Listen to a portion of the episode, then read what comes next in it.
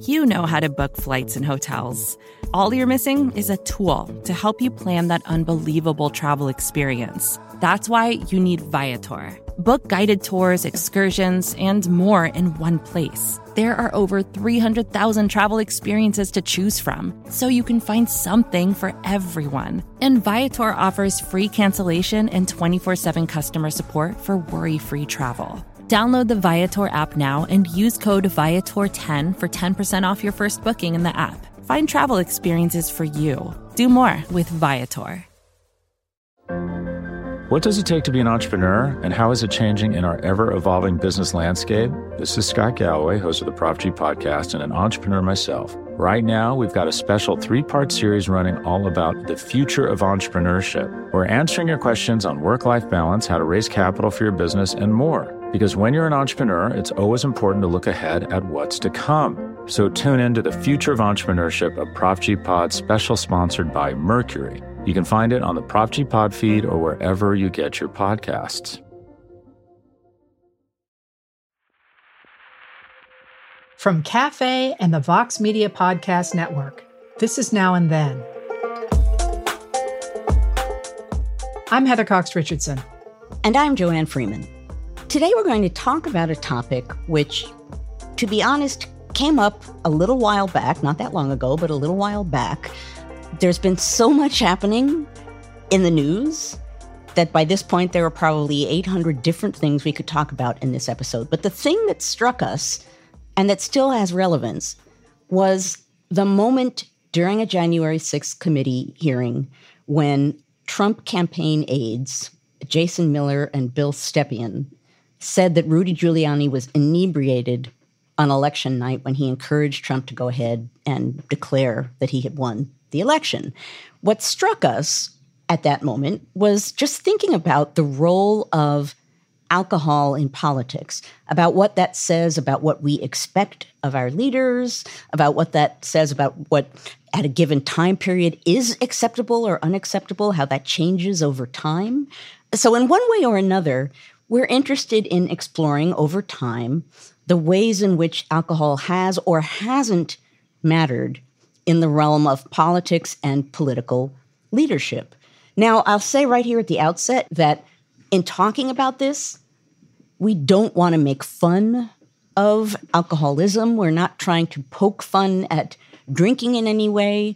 We're not passing judgment or making commentary in that way on the topic of drinking in this episode. What we're interested in is how alcohol and drinking bumps up against our assumptions and expectations of political leaders and what we accept in them and what we don't. And one of the reasons it came up was because it jumped out to us that for all that alcohol has had such an extraordinary impact on our society, we don't talk a lot about its role in our politics. And once we started thinking about that and the fact we don't talk about it in our politics, the number of instances where it mattered and where we had run across it in our work was really astonishing. So we sort of stepped back and went, oh, well, you know, we really ought to grapple with this because in some ways it's kind of the elephant in the room that has to do obviously with this moment we're in, but more generally has to do with our expectations of our government, our leaders, and our society, I think, as well. So the other thing that was fun about it was that when we came up with this idea, to us, and I, mean, I won't say it was obvious, but it was pretty clear we both wanted to talk about it. And Joanne instantly said something that I did not know. And what was funny about it was the next day on Twitter, one of the people who follows the two of us said, Well, I expect your next episode is going to be on alcohol in history. And obviously, you're going to have to talk about the exact same thing Joanne said, which was Franklin Pierce. Franklin Pierce. Indeed. That was the first thing that came out of my mouth. I had no idea. It was common knowledge that Franklin Pierce's political career was all about alcohol. I, I truly did not know. And I know Franklin Pierce better than your average bear. So, can you walk us through? that's right. So, can you walk us through the issues with Franklin Pierce? Franklin Pierce, above and beyond his impact on national politics in the 1850s, at a point when it really mattered, generally speaking, Franklin Pierce from New Hampshire and clear at a young age. He was gifted, he was ambitious, he makes it big in local politics. He's just 24, where he is elected to the New Hampshire House and becomes Speaker two years later. He then goes to the House, U.S. House of Representatives. He goes on to the Senate. So he's someone who clearly was a person going places in the realm of politics, but he also clearly had some kind of an issue with alcohol, which at the time, particularly when he was in Congress, wasn't necessarily discussed a lot because actually, Heather, as you were just saying before when we were talking about this episode, there was a lot of drinking in this time period. There was a lot of drinking in the 19th century, and particularly the first half of the 19th century, and particularly in Washington, D.C. In Washington, D.C., in 1830, the city granted almost 200 liquor licenses for porterhouses, hotel bars, dram shops, groceries. Some of them you bought a drink at, some of them you got sort of a gulp sized portion. There was massive, massive amounts of drinking in this time period, and Washington was particularly prone to it because it was often a city of bachelors. Well, and in 1830, the city of Washington was about the size of my kitchen, right? So 230 liquor licenses. Maybe a like, little bigger than that, but yes. and some of these 200 liquor licenses are like literally almost places that are big enough for you to walk in and get a gulp of alcohol and leave and not even you know nothing close to what we now would call a bar so alcohol there was a massive amount of alcohol but pierce as a heavy drinker was among many other heavy drinkers where this really became an issue for him is when he runs for president in 1852 he was a kind of a surprise candidate, kind of a dark horse, wasn't expected to be a candidate. And what becomes an issue, not necessarily because drinking is a big issue at this point, but because it was seen as a vulnerability that people could capitalize on. So we know, for example, there's a there's an anecdote about him during his Congress years getting drunk and going to a theater with two friends and, and raising a certain amount of mayhem the reason we know that anecdote is because during the campaign, someone went up to a friend of Pierce's, name is Henry Wise of Virginia. He was a friend, quote unquote, of Franklin Pierce. And so during Pierce's campaign for president, someone says to Wise, Well, what about this alcohol thing? People say that he has a drinking problem. I mean, is he fit to be president if he has a drinking problem? And Wise supposedly responds, No, no, no, no, no. Pierce doesn't have a drinking problem. As a matter of fact, I only saw him drunk once. And then he regales whoever asked him about this with this anecdote about him being wildly drunk while he was in Congress. So this did not help Pierce very much. You can see, just looking at newspaper coverage of Pierce in the leading up to the election, the degree to which people were focused on this. So, for example, here's an announcement from the New York Tribune, June 10th, 1852 when Pierce is announced as the surprise candidate. And the New York Tribune wrote At about half past two last Saturday afternoon, all here were thrown into great confusion by the telegraphic report that our neighbor Frank Pierce had received the nomination at the Democratic Convention in Baltimore. Not a man in Concord could believe it. What an idea! Frank Pierce, the quote, hero of many a well fought bottle, a candidate for the President of the United States. A more immoral, dissipated man never walked our streets. He was obliged to leave Washington when a senator there because he was almost continually intoxicated, which is not true. And in this case, Pierce supporters protested, and the Tribune took it back, saying General Pierce is certainly not a temperance man in our sense of the term, but we know nothing with regard to his habits, which should expose him to public reprehension. We regret that the illusion of our correspondent appeared in our columns.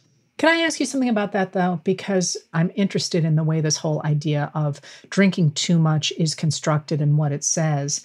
And in this quotation from the New York Tribune, it says he was immoral and dissipated.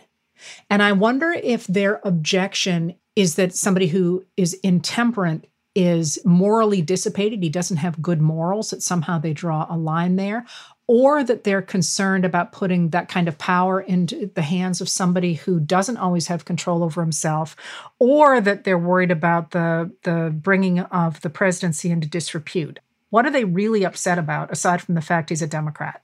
Well, it's about being able to claim immorality because this is the age of temperance and being able to claim that you have control over yourself, you're a temperance man or woman. So some of it has to do with morality and claiming that he's immoral, but I think some of it also has to do with the fact that he's just not fit for the presidency, um, which was said at the time. We have discussed this as historians do. The fact that our buddy Frank doesn't seem to have led a life in many ways that reflected the lives that people thought lawmakers should lead. So, for example, his wife was part of the temperance movement, and clearly, I believe while he's married to her, he's out starting a fight with guns at a theater with his buddies drinking. Is this just shorthand for, oh my God, this guy's way out there? Well, I do think it has something to do with morality and character. Because another thing that people would grab at, and this goes all the way back to Jefferson's election, people accusing people of cowardice. And if they had military service, you knew they weren't a coward. And that meant that you would be fit for the presidency because you had had military service. So, in some way or another, some of this has to do with claims about character and sort of grasping at straws as a way to condemn someone's character. So I think that's part of what's at play here. And I think some of it also has to do with the publicness of it, right? It's not like he's at home drinking. I mean, I think part of what people are objecting to is that he is seen by others publicly as being dissipated, which is another kind of a vulnerability. He does have military service, but they managed to undercut that as well, right? Yeah, they make fun of that because he was in the Mexican War and his horse fell on him at some point in a battle, and apparently some part of his saddle hit him in a rather personal spot for a gentleman, and he fainted because of the pain. And that became a joke. That became an ongoing joke. I think he was called Fainting Frank during that election. So they tried to poke fun at his military service as well. So yeah, in one way or another, they're they're smacking at his character as a way to suggest he's not fit for office. And then you have to tell a story about his son. Oh, it's a horrible story. So Pierce, you know, he's that dark horse candidate. In early 1853, he had just been elected. It's a month, two months after he had won the presidency, and he and his family were traveling from Boston back to Concord, New Hampshire by train. And on the way, a broken axle on the train sent several cars tumbling over an embankment. And there were people hurt, but if I remember correctly, there was only one person killed, and that was his son, his 11 year old son, Benjamin Pierce, who suffered a horrible head injury. You know, obviously, Pierce and his wife Jane really never fully recovered. So he came into the White House after all of this smacking at his character in the campaign. When he came into the White House, people were quite respectful of him because he came in after facing this extreme loss. Ultimately, he is blamed in some ways for what happens with the South. He's very Southern friendly in his politics at a moment when that actually made a difference. And he spends his last years back in New Hampshire being somewhat neglected and dies of cirrhosis of the liver. So that's a story in which alcohol plays a variety of different roles, and, and certainly none of them are good.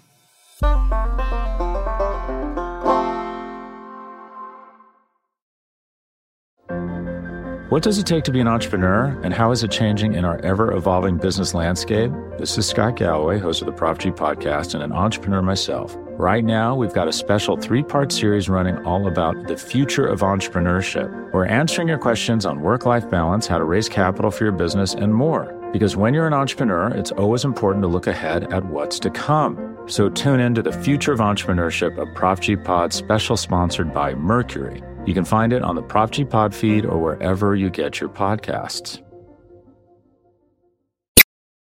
Hey, folks, we are all focused on the overturning of Roe v. Wade, but we also want to highlight an important event that's ahead that deals with another crucial constitutional question, also in the news the role of guns and the Second Amendment. On Thursday, July 7th, at 6:30 p.m. Eastern Time, We'll be joined by our friend Carol Anderson. She's the Charles Howard Candler Professor of African American Studies at Emory University. Carol is also the author of The Second Race and Guns in a Fatally Unequal America. We'll talk about the recent Supreme Court decision that overturned New York's gun regulations. We'll also talk about the scourge of mass shootings, the historical fault lines of gun ownership, and the racist vigilantism that brought us to this point.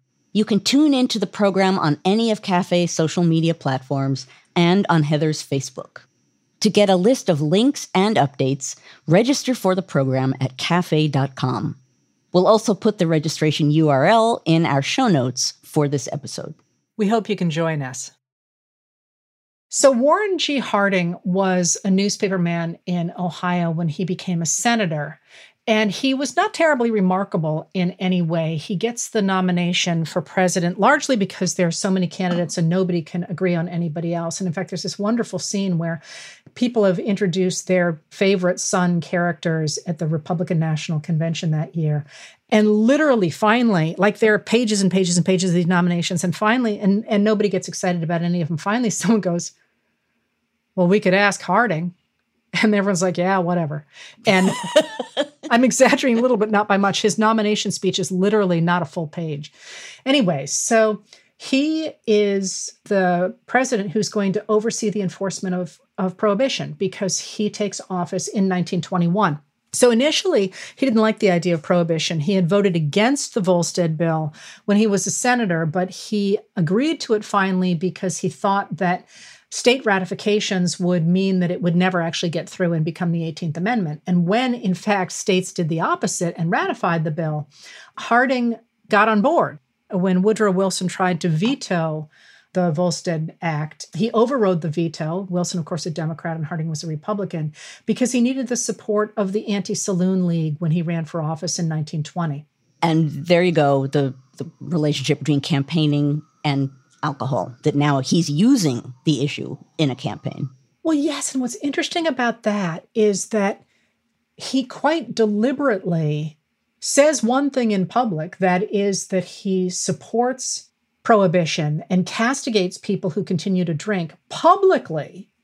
And yet, at the same time, he is famous or infamous for having parties upstairs in the White House where people continued to drink. And Harding himself continued to drink privately. He was a real womanizer, and his mistress at the time, who was 22 years old, she was a woman named Nan Britton, wrote in her tell all in 1927 about a time in which Harding met her in a New York hotel and tried to secure a bottle of champagne. She said, of course, prohibition had already gone into effect, but I was told it was possible still to obtain liquor or wines if one knew how to do so, and evidently Mr. Harding thought he did.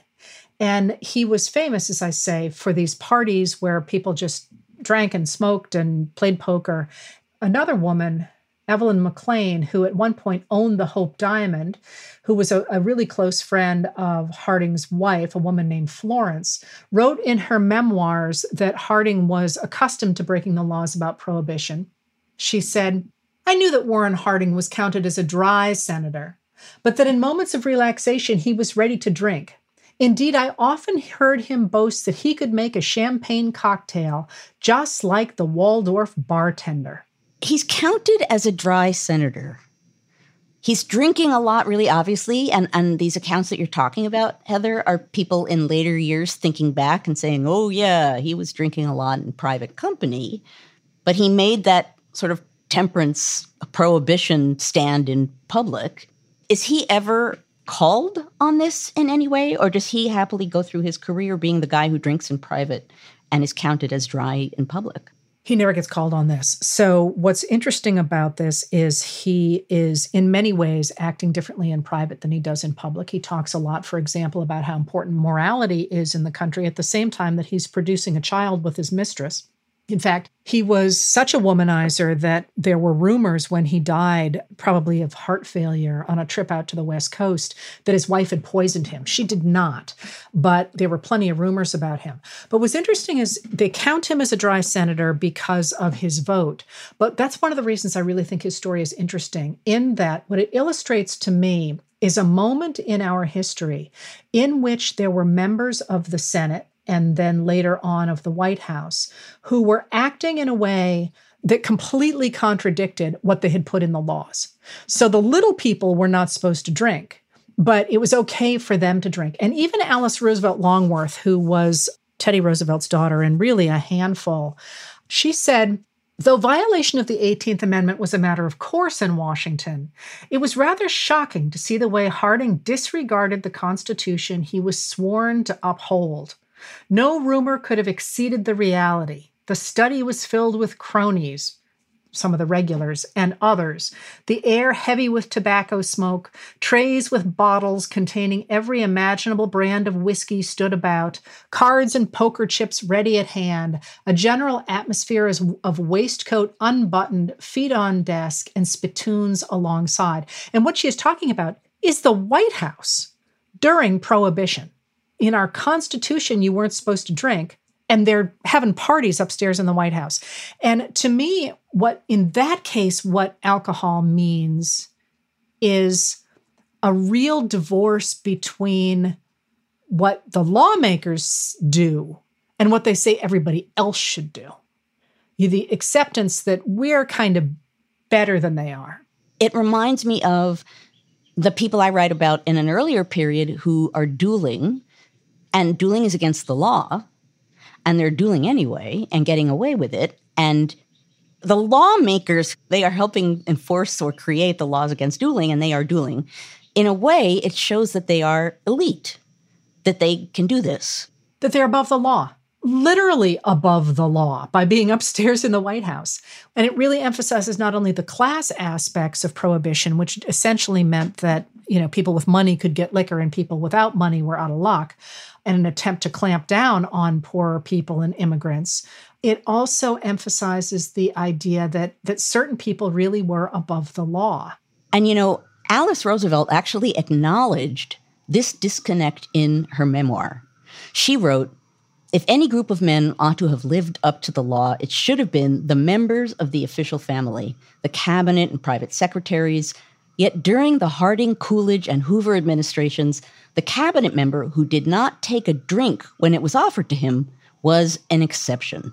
Which makes the next material we wanted to talk about a really interesting change in both our society and our government. And that is moving us forward into a period when Americans demanded that they and their leaders both answered to the same law perhaps most famously, when you're thinking about politicians associated in one way or another with drinking in excess, that brings us to Teddy Kennedy. Senator Kennedy clearly had a lifelong drinking problem. It was one that occasionally was seen publicly. Supposedly, he was seen in April of 1969 flying back from a congressional trip to inspect living conditions of impoverished Alaskan Native Americans. He was wandering up and down the aisles, chanting about quote unquote Eskimo power and rambling incoherently about his brother Robert's recent assassination. And so he was seen, at least by aides, already as being very much drunk to the point that it was a problem.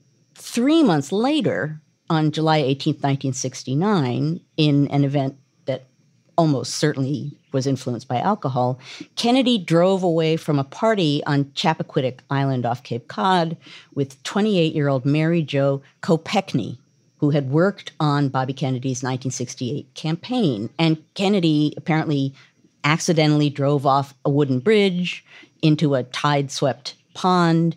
And although he escaped the submerged car, he could not get out Kopechne and swam back to his hotel and did not tell authorities about what had happened until the next morning. So by that point, certainly she was dead. She had drowned.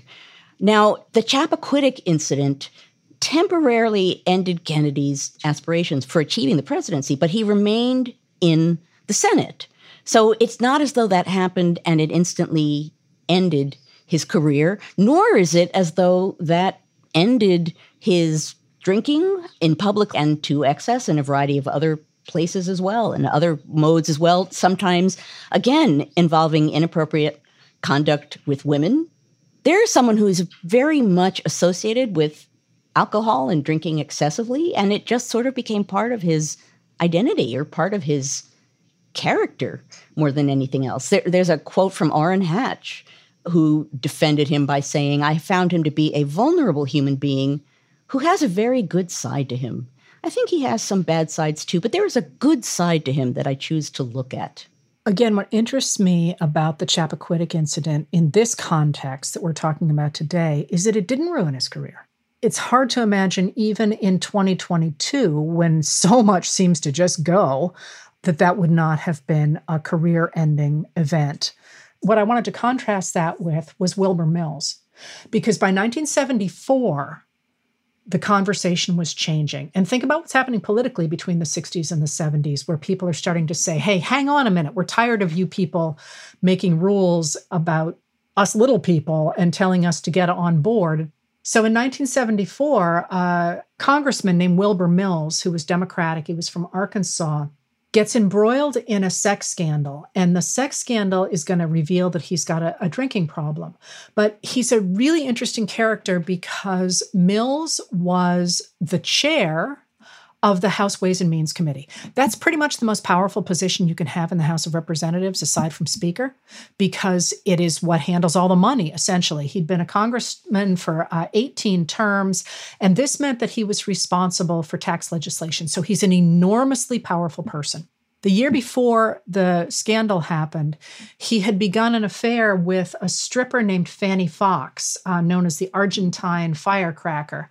And as this affair progressed, and as he had back surgery, he began to drink more and more heavily. And finally, on the morning of October 7th, 1974, two o'clock in the morning, two U.S. Park Service police officers stopped Mills for speeding with his lights off near the Jefferson Memorial. And when the officers came toward Mills's car, Fanne Foxe jumped out of the car and jumped into the tidal basin of, for about a 10 foot drop in there. When they pulled her out, she had two black eyes, and Mills had lacerations on his face. There were two other people in the car who were also clearly inebriated. And there was, of course, as always happens in places like Washington, a television cameraman nearby, and he captured the whole thing on tape. The police didn't file charges. They declined to file charges, and Mills later said he was helping an ill neighbor. But 10 days after the incident, he admitted that he had been drinking. He said, I did something I shouldn't have. I drank some champagne when I knew it went to my head quickly, and it did. Well, it of course, then snowballed. The Washington Post reported that Foxe and Mills had been seen arguing at strip clubs for the last several months. And finally, a very powerful House Democrat who's later going to be Speaker, Tip O'Neill, defends Mills even though the evidence starts to mount. He says, It is hard for me to believe that Wilbur would be involved in anything of that nature. Maybe he was just the victim of circumstances.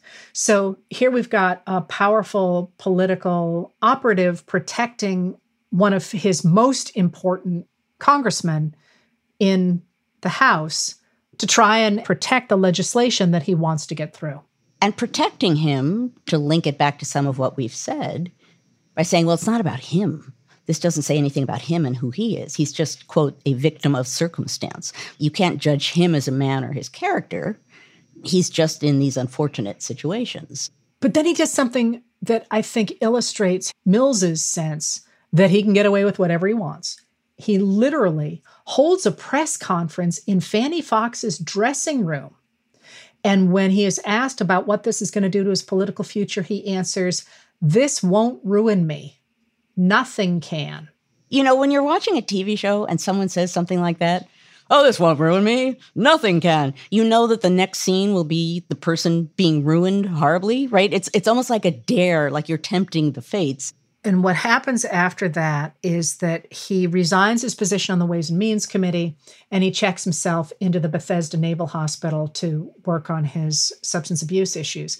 But this actually plays out in a really important way on the ground in the sense that the House begins to strip the Ways and Means Committee of some of its power because they're concerned about having people like Mills in power.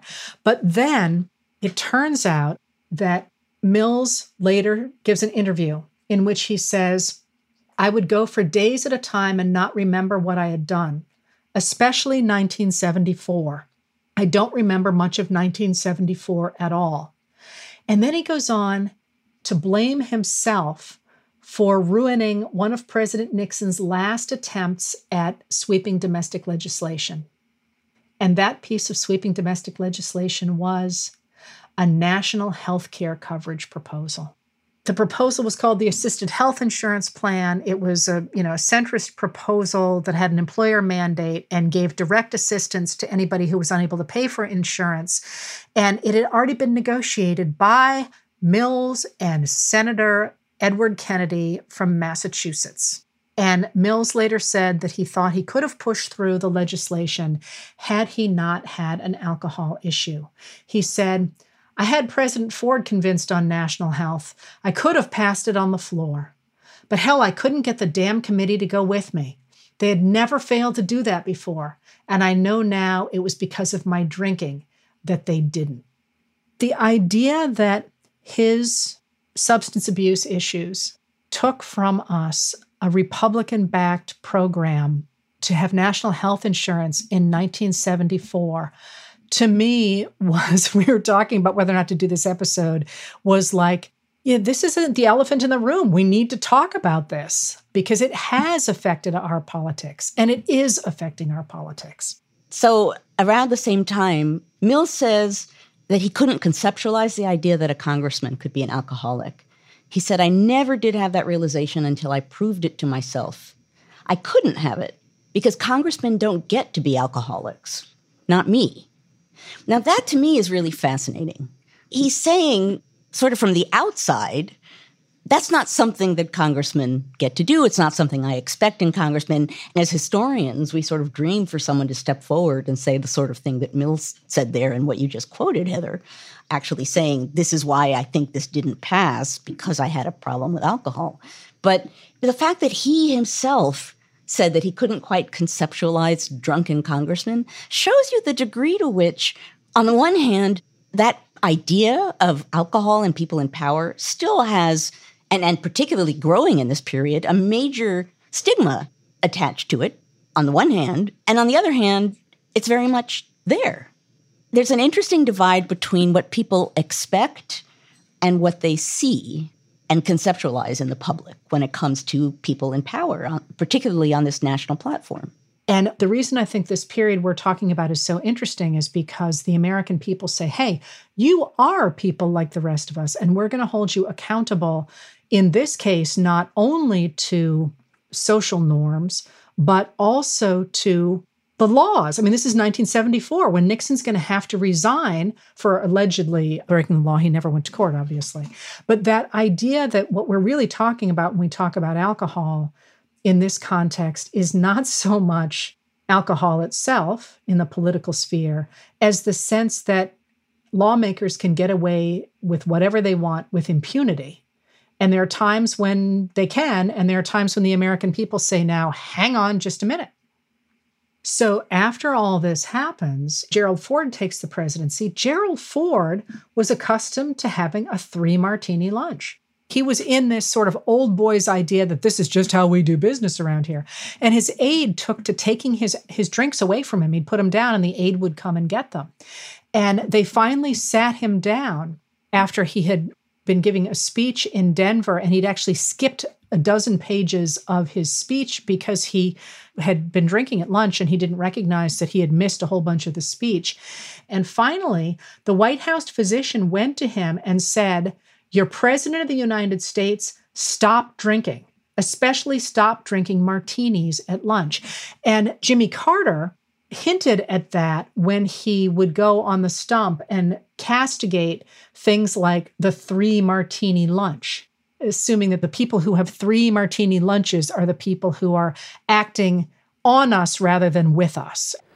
Another one that's very important is the business deductions, jet airplanes, first class travel, the $50 martini lunch.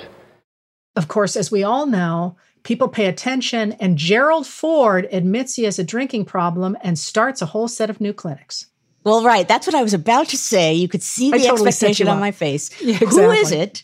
You totally did. Who is it at this moment who steps into the public, makes a confession, and has an impact? Makes a confession of behavior that's very similar, but is doing it very publicly. And of course, that's Betty Ford. In April of 1978, she announced that she was addicted to prescription pills. Shortly thereafter, she announces that she was an alcoholic. She went to seek rehabilitation at the Naval Regional Medical Center in Long Beach, California. At the time, the director of the Department of Health, Education, and Welfare's National Institute of Drug Abuse, that's a lot of words altogether, actually said, along the lines of what we're suggesting here with Betty Ford, I believe the nation is going to go through a major change because of this. Mrs. Ford has made a big contribution. There are hundreds of thousands of other Americans who need this rehabilitation. And she's actually asked about this by Barbara Walters, the famous interviewer who could make people cry, right? That was always a thing. If you get interviewed by Barbara Walters, you're going to cry. That's not the case here. But Barbara Walters did say to Betty Ford The toughest part for you was to admit that you're an alcoholic. The alcohol was something I selected by choice. I thought, how much more do they expect of me? I've been public about everything, and now they want me to suddenly be public about this. About being an alcoholic. And they said, until you admit it publicly, you will never start to get well. We told all these stories in this episode about men in power doing things behind the scenes, sometimes being called on them more often than not. Who is it that steps forward and has change? It's a woman, it's the wife of a president. Now, that leads me in several different directions, right? On the one hand, she is not the formal power holder. So that maybe gives her a little bit more room to step forward and do this. On the other hand, part of me also says, well, of course, a woman steps forward and assumes this kind of responsibility for a public failing. And, you know, she does it in a way that ultimately does bring change. But it, it's kind of striking that after everything we've talked about here, particularly she's married to someone who has an issue, she's the one who steps forward and institutes change. Well, it's especially powerful considering that the issue of alcohol consumption is going to become very public again when George H.W. Bush announces that he is nominating John Tower, who is a Republican senator from Texas, as his pick for the Secretary of Defense. Now, the FBI had already turned up evidence that Tower was a heavy drinker, that he had engaged in a number of affairs during the breakup of his marriage in the early 1980s.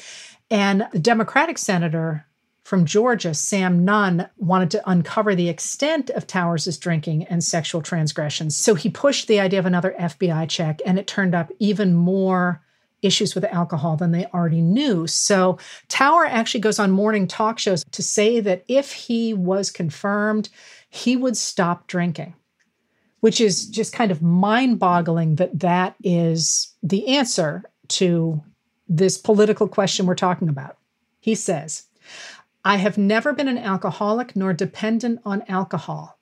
However, to allay any fears or doubts on this matter, I hereby swear and undertake that if confirmed during the course of my tenure as Secretary of Defense, I will not consume beverage alcohol of any type or form, including wine, beer, or spirits of any kind reminds me of Franklin Pierce. yes, yes, totally. that reminds totally. me of what Franklin Pierce basically does the same thing, right? Well, I'm going to be president. I'm going to be a temperance man. I'm not going to drink at all. You won't be able to see me doing that. It's the same, it's very similar kind of logic.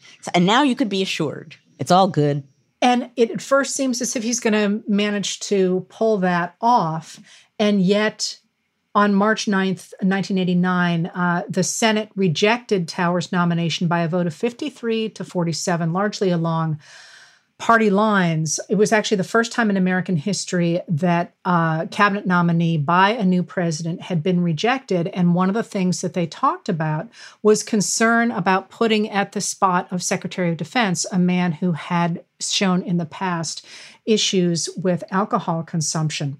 And he was furious about this. He says, No public figure in my memory has been subjected to such a far reaching and thorough investigation, nor had his human foibles bared to such intensive and demeaning public scrutiny. Hmm. Doesn't that just summarize everything that we've been talking about? He goes on to say, Have I ever drunk to excess? Yes. Am I alcohol dependent? No. Have I always been a good boy? Of course not.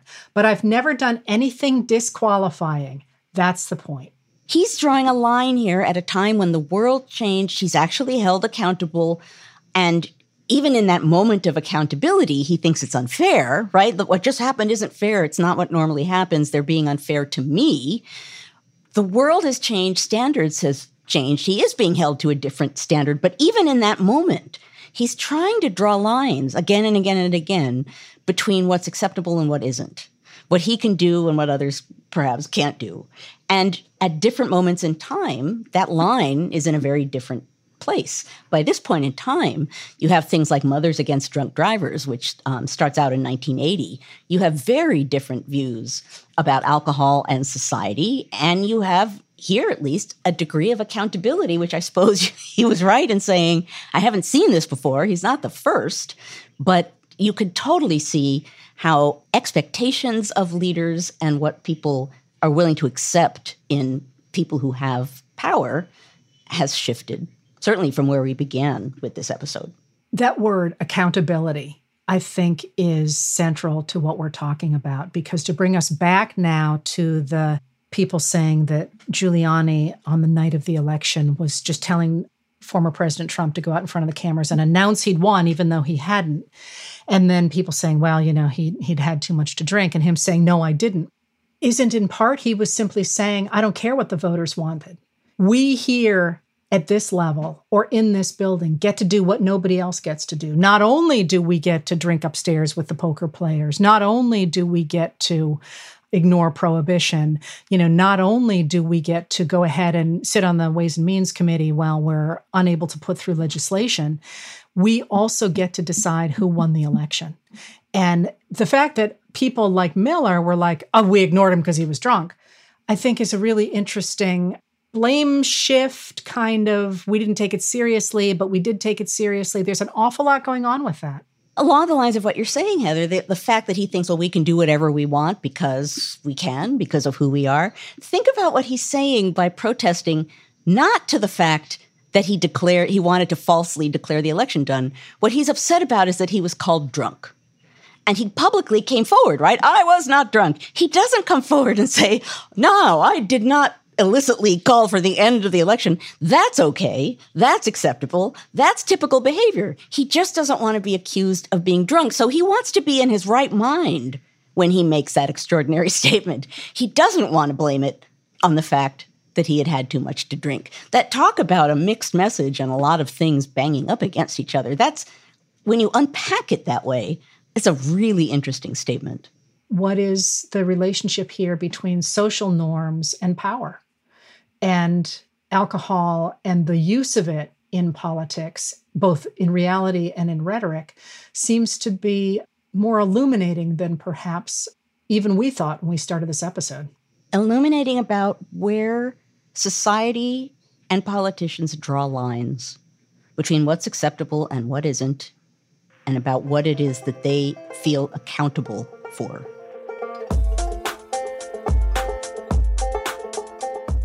Our conversation continues for members of Cafe Insider. Heather and I take you behind the scenes of each episode in a special segment of Now and Then that we call Backstage. So join us backstage and get an inside look at the thoughts we're wrestling with as we prep for our weekly conversations. Head to cafe.com slash history to join. That's cafe.com slash history. That's it for this episode of Now and Then. If you like what we do, please rate and review the show on Apple Podcasts or wherever you get your podcasts. It makes a big difference in helping people find the show. Your hosts are Joanne Freeman and Heather Cox Richardson. The executive producer is Tamara Sepper. The editorial producer is David Kurlander. The audio producer is Matthew Billy.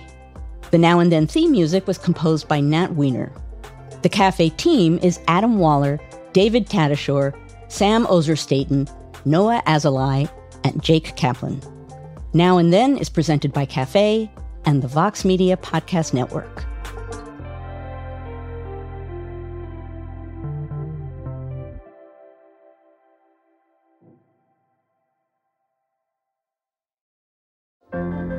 What does it take to be an entrepreneur, and how is it changing in our ever evolving business landscape? This is Scott Galloway, host of the Prof G podcast, and an entrepreneur myself. Right now, we've got a special three part series running all about the future of entrepreneurship. We're answering your questions on work life balance, how to raise capital for your business, and more. Because when you're an entrepreneur, it's always important to look ahead at what's to come. So tune in to the future of entrepreneurship, a Prof G Pod special sponsored by Mercury. You can find it on the Prof G Pod feed or wherever you get your podcasts.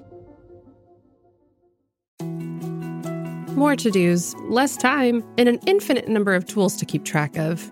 Sometimes doing business has never felt harder, but you don't need a miracle to hit your goals. You can just use HubSpot because their all in one customer platform can make growing your business infinitely easier. Imagine this high quality leads, fast closing deals, wildly happy customers, and more benchmark breaking quarters. It's not a miracle, it's HubSpot. Visit HubSpot.com to get started today.